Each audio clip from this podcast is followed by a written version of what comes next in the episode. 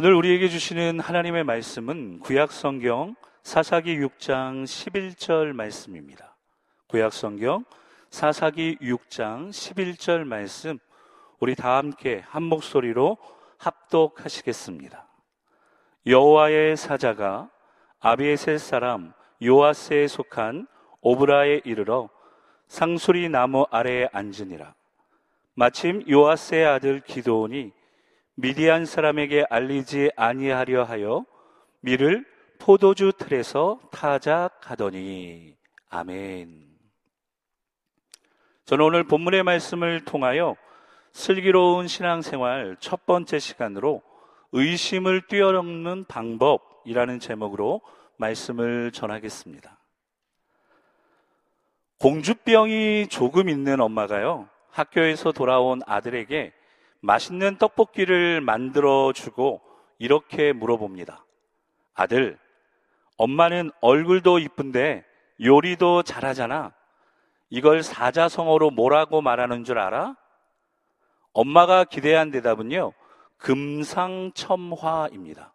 금상첨화.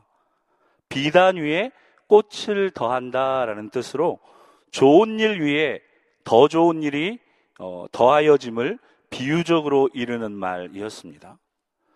떡볶이를 먹던 아들은요, 얼굴도 이쁜데 요리도 잘한다? 한참을 고민하다가 이렇게 대답합니다. 자화자찬? 그러자 엄마는요, 그거 아니거든, 단호하게 이야기합니다. 아들은 다시 한참을 생각하다가요, 엄마에게 이렇게 말합니다. 과대망상? 엄마가 이제 화가 나려고 합니다. 그런데 화는 낼 수 없으니까요, 꾹 참고 아들에게 힌트를 줍니다. 아들, 금자로 시작하는 거야. 금자로 시작하는 거. 아들은 이제서야 생각난 듯이 밝게 웃으며 이렇게 엄마에게 대답합니다. 아, 금시초문. 성도 여러분, 엄마가 생각한 금상첨화와 아들이 생각한 금시초문은 차이가 커도 너무 큽니다. 사람은요, 생각의 차이가 크면 클수록 관계가 힘들어지고요, 대화가 어려워집니다. 부부싸움 왜 하십니까? 생각의 차이가 크기 때문입니다. 관계가 힘들어지기 때문입니다. 사람은요, 상대방에 대한 믿음이 흔들리고 의심이 생깁니다. 무엇 때문에요? 생각의 차이 때문입니다. 오늘 말씀의 주인공인 기드온도요, 자신의 생각과는 너무나 큰 차이가 나는 상황과 환경을 바라보면서 하나님에 대한 의심을 품게 됩니다. 사진을 보시면요, 이곳은 밀밭입니다. 밀밭. 참 평화롭게 보이지 않습니까? 밀을 수확한 기드온이 이제 밀을 타작하려고 합니다. 그런데 이상한 것이 하나 있습니다. 바람 한 점 없는 포도주 틀에서 기드온이 밀을 타작하기 때문입니다. 이스라엘의 포도주 틀 사진을 한번 보여드리겠습니다. 이스라엘의 포도주 틀은 이렇게 생겼습니다. 이런 틀 안에 포도를 가득 담아놓고요, 발로 밟아서 아래쪽으로 흐른 그 포도즙을 모아 항아리에 담게 됩니다. 그런데 이 작업을 할 때 중요한 것은 먼지가 되도록이면 안 들어가야 하기 때문에 사방이 막혀 있거나 움푹 파인 곳에서 이스라엘 사람들은 포도주 틀을 만들어서 포도즙을 만들게 된 것입니다. 그러나 밀타작은 전혀 다릅니다. 지금 보여드리는 사진처럼요, 밀타작은 바람이 잘 통하는 곳에서 해야 합니다. 그리고 넓은 곳에서 해야 수월합니다. 그 이유는 바람에 쭉정이는 날아가고 알곡은 거둘 수 있기 때문입니다. 그런데 왜 오늘 기드온은요, 상식을 뒤집고 바람도 없는 포도주 틀 안에서 밀타작을 하고 있습니까? 그 이유는요, 바람이 잘 부는 넓은 곳에서 밀타작을 하면 메뚜기처럼 미디안 사람들이 보고 찾아와서 다 빼앗아가기 때문이다. 성경은 그렇게 이야기합니다.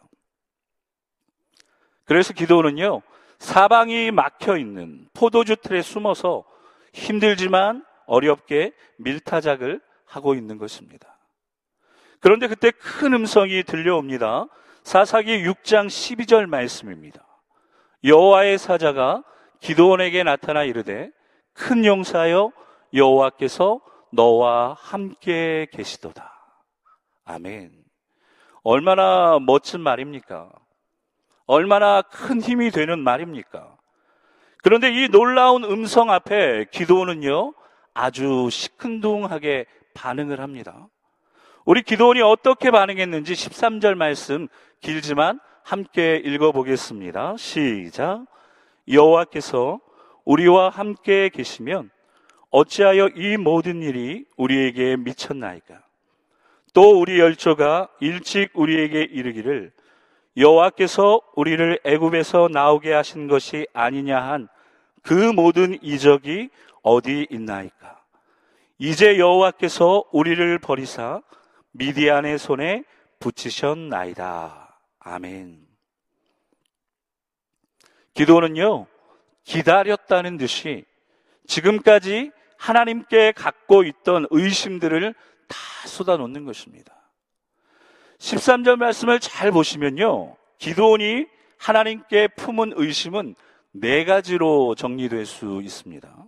첫 번째로 여호와께서 우리와 함께 계시면, 여호와께서 우리와 함께 계시면, 이 말씀의 뜻은요 정말로 하나님께서 우리와 함께 계신 것이 맞습니까? 하나님이 우리와 함께 계신데 왜 우리가 미디안 때문에 이렇게 고생을 해야 됩니까? 하나님의 존재에 대한 의심을 하고 있는 것입니다. 무엇에 대해 의심한다고요? 하나님의 존재에 대해서. 두 번째로요, 어찌하여 이 모든 일이 우리에게 일어났나이까? 어찌하여 이 모든 일이 우리에게 일어났나이까? 기드온이 이렇게 말합니다. 이 말의 뜻은 하나님이 우리를 생각하고 계시다면 어떻게 이렇게 힘들고 어려운 일들이 우리에게 생길 수 있습니까? 이렇게 하나님의 계획에 대한 의심을 하고 있는 것입니다. 하나님의 계획에 대한 의심을 하고 있는 것입니다. 세 번째 의심은요, 애굽에서 나올 때 보여주신 그 많던 이적들이 어디 있나이까? 이렇게 묻습니다. 이 말의 뜻은요, 옛날에는 기적을 보여주시더니 왜 지금은 안 보여주십니까? 왜 지금은 가만히 계십니까? 이런 하나님의 능력에 대한 의심을 하고 있는 것입니다. 마지막 네 번째 의심은요, 여호와께서 우리를 버리사. 여호와께서 우리를 버리사. 이 말의 뜻은 하나님께서 우리를 잊어버리신 것이 아니십니까? 우리를 버리신 것이 아니십니까? 하나님과의 관계에 대한 의심을 하고 있는 것입니다. 사실 이 네 가지의 의심은요, 기드온만의 의심이 아닙니다. 오늘을 살아가고 있는 저와 여러분도 때로는 기드온처럼 하나님 지금 어디에 계신가? 날 위한 계획은 가지고 계신가? 왜 나에게는 하나님의 능력이 나타나지 않는가? 하나님이 혹시 나를 잊어버리신 것은 아닌가? 이런 의심을 하며 살아가고 있지 않으십니까? 성도 여러분, 왜 이런 의심이 생길까요? 이런 의심이 생기는 이유는 무엇일까요? 우리 다시 사사기 6장 13절 말씀을 잘 살펴보겠습니다. 우리 길지만 다시 한번 믿음으로 읽도록 하겠습니다. 시작. 여호와께서 우리와 함께 계시면 어찌하여 이 모든 일이 우리에게 미쳤나이까? 또 우리 열조가 일찍 우리에게 이르기를 여호와께서 우리를 애굽에서 나오게 하신 것이 아니냐 한 그 모든 이적이 어디 있나이까? 이제 여호와께서 우리를 버리사 미디안의 손에 붙이셨나이다. 아멘. 13절을 다시 읽으시면서 혹시 눈에 들어오는 단어가 있으셨습니까? 혹시 가장 많이 나오는 단어가 무엇인지 아십니까? 기도는요, 이 13절 한 절에서만 우리라는 단어를 6번이나 사용하고 있습니다. 한 절의 말씀에 우리라는 말을 6번 사용합니다. 그러니까 지금 기도는요, 하나님을 우리의 관점에서, 자신의 관점에서 바라보고 있는 것입니다. 신앙생활을 하면서 의심이 생기는 이유는요, 나의 관점에서 하나님을 바라보기 때문이라는 것입니다. 의심이 생기는 이유가 무엇이라고요? 나의 관점에서 하나님을 바라보기 때문입니다. 제가 조형물 하나를 보여드리겠습니다. 무엇을 나타내는 조형물일까요? 봐도 잘 모르겠습니다. 그런데 이 조형물에는요, 신기하게도 빛을 비추면 그림자가 생깁니다. 왼쪽에서 빛을 비추면요, 그림자가 무엇으로 보입니까? 비너스로 보입니다. 비너스로. 그런데 오른쪽에서 빛을 비추면 그림자가 무엇으로 보입니까? 생각하는 사람으로 보입니다. 하나의 조형물인데 어느 쪽에서 빛을 비추느냐, 어느 쪽에서 바라보느냐에 따라 전혀 다르게 보인다는 것입니다. 성도 여러분, 저와 여러분이 신앙생활을 하면서 하나님의 말씀에 의심이 생기고 하나님의 방법이 이해가 잘 안 될 때는요, 나의 관점으로 보고 있구나, 그리고 다시 하나님의 관점으로 볼 수 있는 훈련을 해야 합니다. 나의 관점에서 하나님을 바라볼 때 의심이 생기고요, 나의 기준으로 말씀을 판단할 때 의심이 생기기 때문입니다. 그런데 왜 이 의심이 문제인 줄 아십니까? 이 의심이 바로 우리를 넘어지게 만들기 때문입니다. 그렇다면 저와 여러분이 의심에 걸려 넘어지지 않고 의심을 뛰어넘는 신앙생활을 하기 위해서 어떻게 하면 되겠습니까? 오늘 성경은요, 기도를 통해 우리에게 이렇게 명령합니다. 나의 한계를 인정해야 한다. 무엇을 인정하라고요? 나의 한계를 인정해야 한다. 이렇게 말합니다. 우리 15절 기도원의 고백을 함께 읽어보도록 하겠습니다. 시작.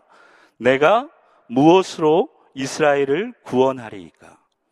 보소서, 나의 집은 므낫세 중에 극히 약하고 나는 내 아비 집에서 제일 작은 자니이다. 아멘. 성도 여러분, 기도는요, 지금 자신의 한계를 인정하고 있습니다. 자신은 가장 약하고 자신은 가장 작은 자이기에 이스라엘을 구원할 군사력도 지도력도 부족하다라는 것을 잘 알고 있는 것입니다. 그래서 우리도 기도원처럼 나의 한계를 인정하며 하나님 앞에 신앙생활해야 합니다. 때로는 자존심을 다 내려놔야 할 때도 있어요. 때로는 체면을 다 내려놓고 하나님 앞에 나의 연약함과 부족함을 솔직히 인정하고 고백해야 합니다. 그래서 욥기 11장 7절은요, 우리의 한계에 대해서 이렇게 말씀하십니다. 내가 하나님의 오묘함을 어찌 능히 측량하며 전능자를 어찌 능히 완전히 알겠느냐. 여기서 측량한다라는 말은요, 판단한다, 평가한다라는 뜻입니다. 우리가 무엇인가를 판단하고 평가할 때는요, 그것에 대한 지식을 가지고 하는 것입니다. 그런데 우리가 우리의 지식으로 오묘하신 하나님의 계획과 섭리를 알면 얼마나 알겠습니까? 전능하신 하나님의 능력을 우리의 지식으로 측량하면 얼마나 측량할 수 있겠습니까? 유한한 인간이 무한한 하나님을 판단하고 평가한다는 것은 자신의 한계를 모르는 교만한 일이라는 것입니다. 그래서 전도서 3장 11절 말씀에는요, 하나님이 하시는 일의 시종을 사람으로 어떻게 하셨습니까? 측량할 수 없게 하셨다. 그렇게 말씀하십니다. 하나님께서 지금 우리에게 왜 이런 상황을 허락하셨고, 왜 이런 상황 속에서 우리에게 침묵하시고, 왜 우리를 안 도와주시는지 그 이유를 우리가 아무리 하나님께서 설명해 주셔도요, 우리는 그 하나님의 놀라운 계획과 섭리와 이유를 알 수 없는 연약한 사람들이라는 것입니다. 그것을 인정해야 한다는 것입니다. 그러면 오묘하고 놀라우신 그 하나님의 계획과 섭리와 이유를 우리는 언제 알 수 있고 언제 이해할 수 있을까요? 여러분 잘 아시는 찬양일 텐데요, 소원이라는 찬양이 있어요. 소원. 이 찬양의 가사가 이렇게 시작되어집니다. 혹시 아시는 분은 크게 한번 불러주시고요, 모르시는 분은 더 크게 불러주시면 감사하겠습니다.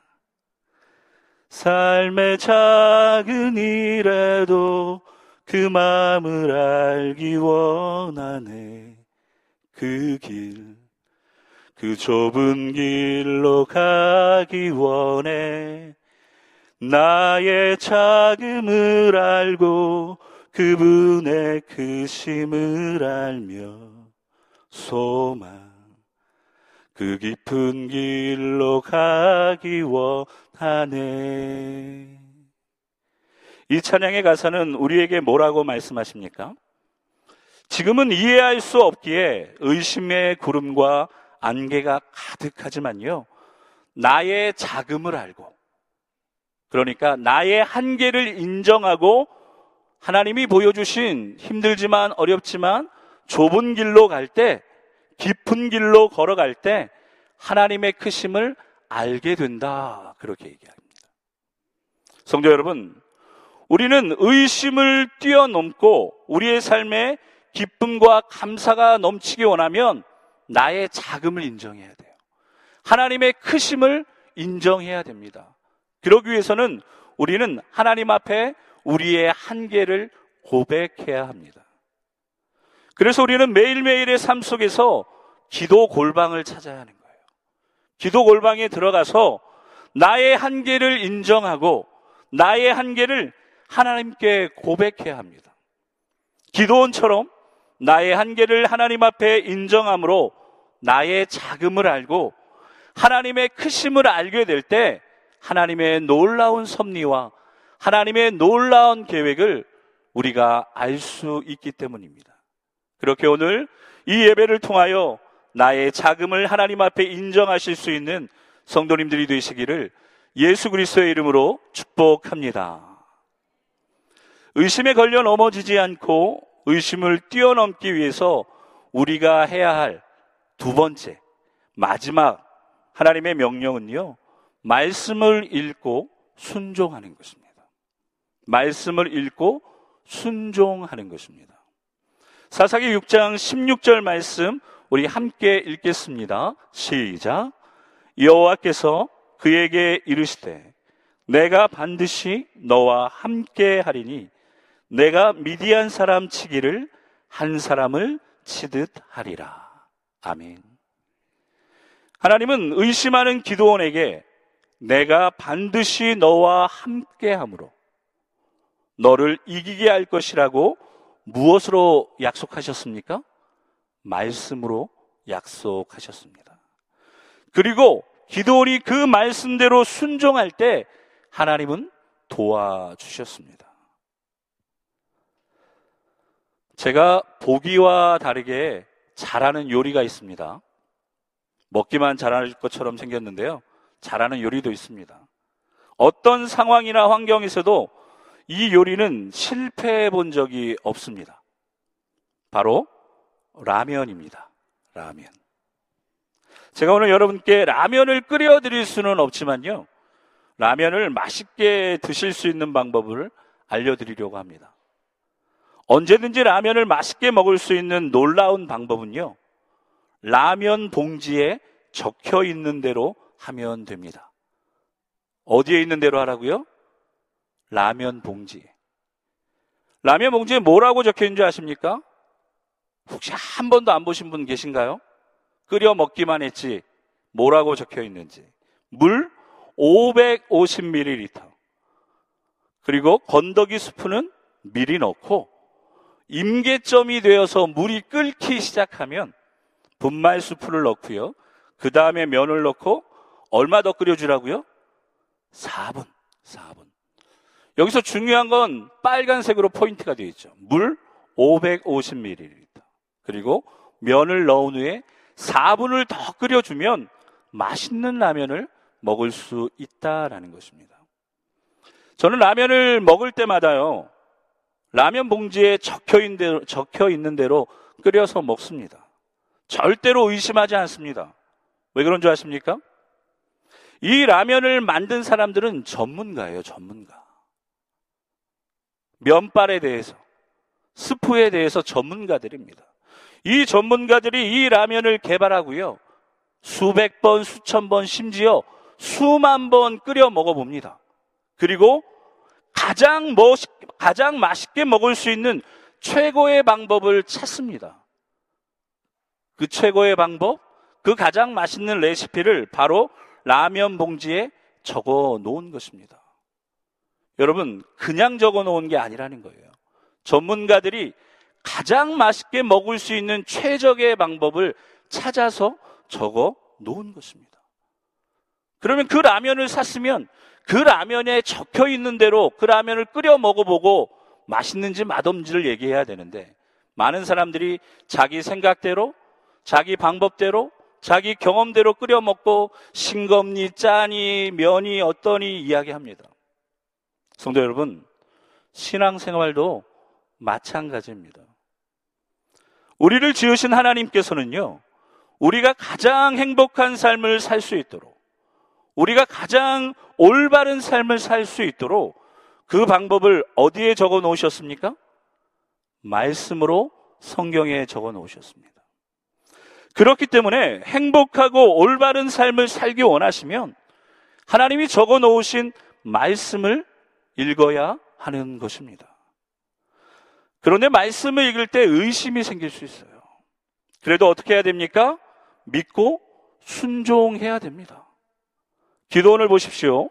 기도원은요, 하나님의 말씀대로 순종합니다. 사람의 눈으로 보기에는 10만이 넘는 미디안 군대와 싸우기에 3만 2천 명은 적어 보입니다.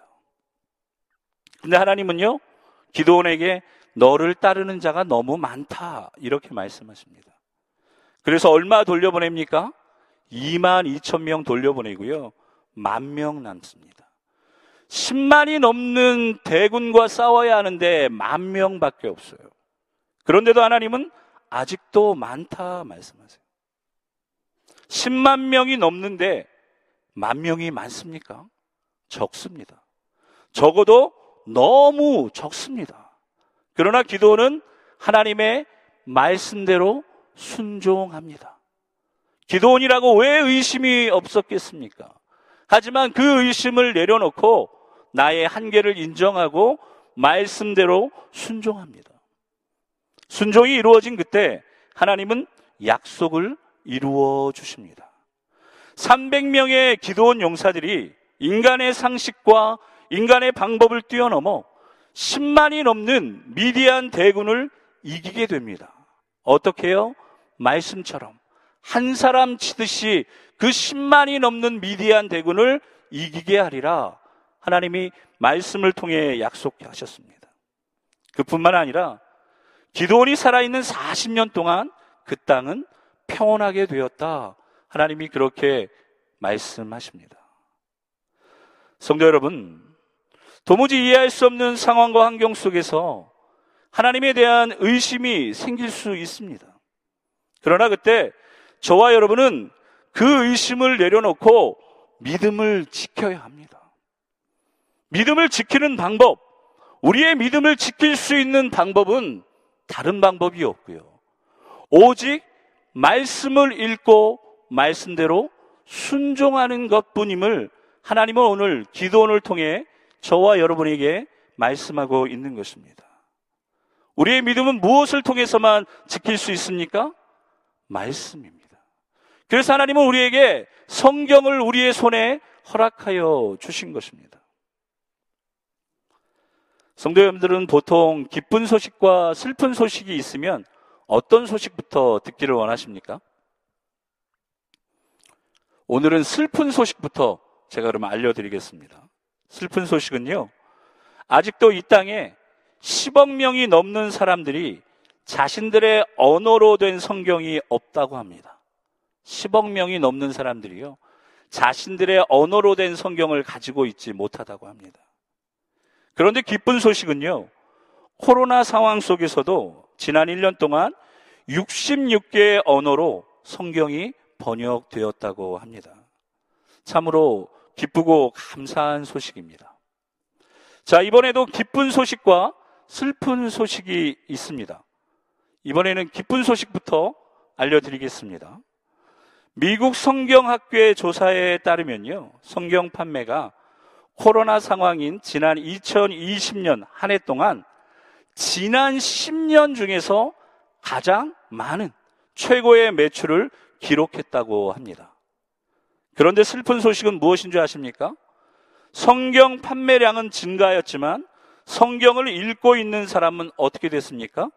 감소했고 저조해졌다라는 것입니다. 저는 이 뉴스를 보면서 이런 생각이 들었습니다. 많은 그리스도인들이 성경은 가지고만 있어도 능력이 나타나는 책으로 알고 있는 것이 아닌가. 성도 여러분, 성경은요, 가지고만 있다고 능력이 나타나는 책이 아닙니다. 성경이 집에 있다고 그 집이 하나님의 임재가 나타나지 않는다라는 사실입니다. 오직 성경은요, 읽고 묵상하고 순종할 때 능력이 나타납니다. 그래서 우리는 말씀을 읽고 묵상하고 순종할 때 우리의 삶이 변화되고 우리의 가정이 변화됨을 경험할 수 있는 것입니다. 그렇게 성도 여러분, 결단하십시오. 하루에 한 장씩 성경을 읽으면요, 3년에 한 번 성경을 통독하실 수 있어요. 하루에 몇 장이요? 한 장. 3년에 한 번 통독하실 수 있습니다. 그런데 하루에 3장, 주일에는 5장 읽으시면요, 1년에 한 번 성경을 통독하실 수 있습니다. 이것이 좀 힘들다 하시는 분은 수요일 오전, 금요일 저녁 성경 통독 시간을 통해 도전해 보십시오. 말씀은 우리 집에 있다고, 성경이 내 손에 있다고 능력이 나타나는 것이 아니라 읽고 묵상하고 순종할 때, 기도원이 300명으로 10만이 넘는 대군을 말씀의 순종함으로 이겼듯이 저와 여러분도 살아계신 하나님을 만나고 놀라우신 하나님의 계획을 경험하게 될 줄로 믿습니다. 불가능을 가능케 하시는 하나님의 능력, 그 능력을 가지고 계신 하나님이 나의 아버지이심을 깨닫게 된다라는 사실입니다. 우리는 지난 1월부터요, 발바닥이 땅에 닿기 전에 무릎이 땅에 닿는 도전을 해오고 있고요, 또 기도 골방을 만들고 기도 시간을 정해서 기도하고 있습니다. 지난 고난 주간에는요, 한 끼씩 금식하며 또한 기도도 하였습니다. 그런데 기도가 잘 안 되는 분들이 계실 거예요. 기도를 하긴 하는데 오래 못하는 분들이 계실 것입니다. 왜 그럴까요? 왜 그럴까요? 그 이유는요, 기도가 불이라면 말씀은 나무와 같기 때문입니다. 기도가 뭐라고요? 불. 그러면 말씀은 뭐라고요? 나무라는 것입니다. 불은 있는데 나무가 없으면 그 불은 금방 꺼집니다. 나무는 있는데 불이 없으면 그 나무는 쓸모가 없게 되는 것처럼 기도는 불이고 말씀은 나무입니다. 그래서 우리는 말씀 보기 위해서는 먼저 뭐 해야 됩니까? 기도해야 됩니다. 마찬가지로 기도하기 위해서는 말씀을 읽어야 기도할 수 있게 되는 것입니다. 마치 사람이 온전한 걸음을 걷기 위해서는요, 왼발이 한 걸음 나가면 그 다음에 무슨 발 나가야 됩니까? 오른발 나가야죠. 왼발 나갔다고 또 왼발 나가면 온전한 걸음이 되지 않습니다. 말씀을 읽기 위해서 기도가 필요하고, 기도하기 위해서는 말씀이 필요하다는 것입니다. 생각해 보십시오. 이런 분들도 계십니다. 나는 왼발이 강하다고, 나는 왼발이 좋다고 왼발로만 계속 걸음을 걸으면 어떻게 되겠습니까? 왼발 이렇게 계속 걸어가면요, 물론 걸어갈 수는 있습니다. 하지만 오래 못 갑니다. 오늘 집에 가실 때 한번 왼발로만 계속 걸어가 보십시오. 집에 가긴 가겠죠. 하지만 가다가 몇 번 넘어지게 될 것이고요, 무척 피곤하게 될 것입니다. 왼발이 좋다고, 왼발이 강하다고 왼발로만 걸으면 걸어갈 수는 있지만 오래 못 가고요, 금방 피곤하고 힘들어집니다. 잘못하면 넘어지기도 합니다. 그리고 한쪽으로 치우쳐서 똑바로 걸어가지 못하게 됩니다. 기도와 말씀도 마찬가지라는 것입니다. 기도만 할 수 없어요. 말씀만 읽을 수 없습니다. 그러면 온전한 신앙생활이 안 되는 거예요. 왼발 오른발을 통해 온전한 걸음이 걸어지는 것처럼 기도와 말씀이 함께 이루어져 갈 때 우리의 삶에서 하나님 지금 어디에 계신가? 하나님 날 위한 계획은 가지고 계신가? 왜 나에게는 하나님의 능력이 나타나지 않는가? 하나님 나를 혹시 잊어버리신 것은 아닌가? 이 의심을 하지 않고 온전한 신앙생활을 할 수 있게 되는 것입니다. 성도 여러분, 오늘 이 설교를 들으시고 이제 고민하셔야 됩니다. 말씀을 읽지 않는 나의 신앙생활을 직면하셔야 됩니다. 기도하지 않는 나의 신앙생활을 똑똑히 보셔야 합니다. 왜 말씀이 꿀처럼 안 달고 읽으면 잠이 옵니까? 기도하지 않아서 그렇습니다. 나는 기도를 왜 오래 못합니까? 기도하면서 붙잡을 말씀이 없기 때문입니다. 그래서 우리는 말씀을 읽기 위해 나는 어떻게 기도할 것인가? 기도하기 위해서 나는 어떻게 말씀을 읽을 것인가? 고민하고 도전하셔야 됩니다. 오늘 말씀 카드에도요, 또 도전이 있습니다. 고민하는 만큼 성장하게 될 것이고요, 도전하는 만큼 성숙하게 되실 것입니다. 혹시 자빠진 쓰레기통 기억나십니까? 엎드린 쓰레기통이 아니라 자빠진 쓰레기통. 바람에 자빠져서 야외 주차장까지 왔던 그 쓰레기통이요. 제가 저녁에 집에 가서 야외 주차장에 자빠져 있던 쓰레기통이 없어져서 저희 집사람에게 물어봤습니다. 그랬더니 아내가 이렇게 대답해 주었습니다. 주인이 찾아갔어. 주인은 어떻게 그 쓰레기통을 찾아갔을까요? 멀리 야외 주차장까지 바람에 날려와 자빠져 있는 쓰레기통을요. 여러분 다 아시죠? 그 쓰레기통에는요, 주인집 번호가 적혀 있습니다. 주인집 번호가 적혀 있어요. 주인은 그 번호를 보고 자기 쓰레기통인 줄 알고 찾아간 것입니다. 그리고 더 놀라운 것은요, 그 자빠진 쓰레기통을 주인은 찾아가서 바람 불어도 넘어지지 않는 안전한 곳에 그 쓰레기통을 잘 세워 놓습니다. 성도 여러분, 우리는 믿음이 있는 것 같지만요, 바람 불면 날아가는 쓰레기통처럼 의심하고 걱정하고 염려함으로 쓰러져 있는 연약한 인생들입니다. 그러나 우리의 인생의 주인 되신 하나님께서 쓰러지고 자빠진 저와 여러분을 찾아주시는 줄로 믿습니다. 또한 일으켜 세워주시는 줄로 믿습니다. 더 놀라운 것은 가장 안전한 하나님 품에 품어주시는 줄로 믿습니다. 이것이 어떻게 이루어지는 줄 아십니까? 우리 에베소서 1장 13절 말씀 함께 읽겠습니다. 시작! 진리의 말씀, 곧 너희가 구원의 복음을 듣고 그 안에서 또한 믿어 약속의 성령으로 인치심을 받았으니. 아멘. 하나님께서 오늘 우리 한 사람 한 사람을 향해 이렇게 말씀하십니다. 진리의 말씀, 구원의 복음을 듣고 믿는 자, 믿으십니까? 믿는 자에게는 하나님이 무엇을 주십니까? 약속하신 성령을 통하여 인쳐주신다는 거예요. 그 자빠진 쓰레기통을 주인이 찾아갈 수 있었던 이유가 주인집 번호가 찍혀 있었던 것처럼 우리의 인생이, 우리의 믿음이 약하여 의심함으로 쓰러질 수 있지만 하나님은 쓰러진 우리 인생을 버리지 않으시고 찾아오십니다. 그리고 다시 세워주십니다. 그리고 다시 품어주십니다. 왜요? 성령으로 인치셨기 때문입니다.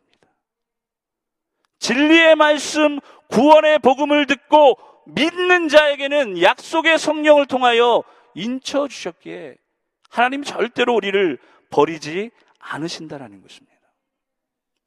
지금 이 순간에도요, 성령님께서는 삶의 문제가 너무 힘들고 소망이 없어 낙심함으로 쓰러져 있는 성도들을 찾아오셔서 이렇게 말씀하십니다.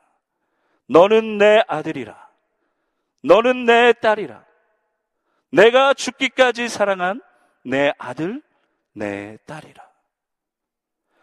자신의 연약함과 부족함에 실망하여 자존감이 다 무너져 내리고 고통 속에 홀로 눈물 흘릴 때, 그때 못자국 난 손으로 우리의 눈물을 닦아주시며 이렇게 말씀하십니다. 너는 내 아들이라. 너는 내 딸이라. 힘을 내라. 의로운 오른손으로 내가 너를 붙들리라. 이제 설교를 마무리하겠습니다. 성도 여러분, 저와 여러분의 매일매일의 삶 속에서 말씀과 기도가 함께 이루어질 때 그때 의심을 뛰어넘는 슬기로운 신앙생활을 할 수 있는 것입니다. 그렇게 말씀 읽기 위해 기도하십시오. 기도하기 위해 말씀을 읽으셔야 불과 나무가 함께 어우러져 큰 능력을 발휘하게 됩니다. 그렇게 먼저는 나의 한계를 인정하십시오. 발바닥이 땅에 닿기 전에 무릎을 땅에 닿고 나의 한계를 인정함으로 사람 바라보지 말고 환경 바라보지 마시고 먼저 하나님이 주신 말씀을 읽으심으로 또 그 말씀을 묵상함으로 말씀대로 순종하심으로 의심을 뛰어넘어 슬기로운 신앙생활을 하실 수 있는 성도님들 되시기를, 성도님들의 가정이 될 수 있기를, 우리 펠로십 교회가 될 수 있기를 예수 그리스도의 이름으로 축복합니다. 기도하겠습니다. 하나님, 삶의 문제가 너무 힘들고 소망이 없어서 낙심함으로 하나님을 의심하고 원망하고 불평한 나에게 오늘 말씀으로 찾아와 주시니 감사합니다. 나의 연약함과 부족함에 실망하여 하나님, 자존감이 다 무너져 내리고 자신감이 없는 인생에게 너는 내 아들이라, 너는 내 딸이라 말씀하심으로 소망을 주시니 감사합니다. 이제 믿음으로 찬양하고 기도할 때 다시 내 영혼이 회복되고 성령으로 충만케 되는 은혜를 허락하여 주시옵소서. 살아계신 예수 그리스도의 이름으로 기도드렸습니다. 아멘.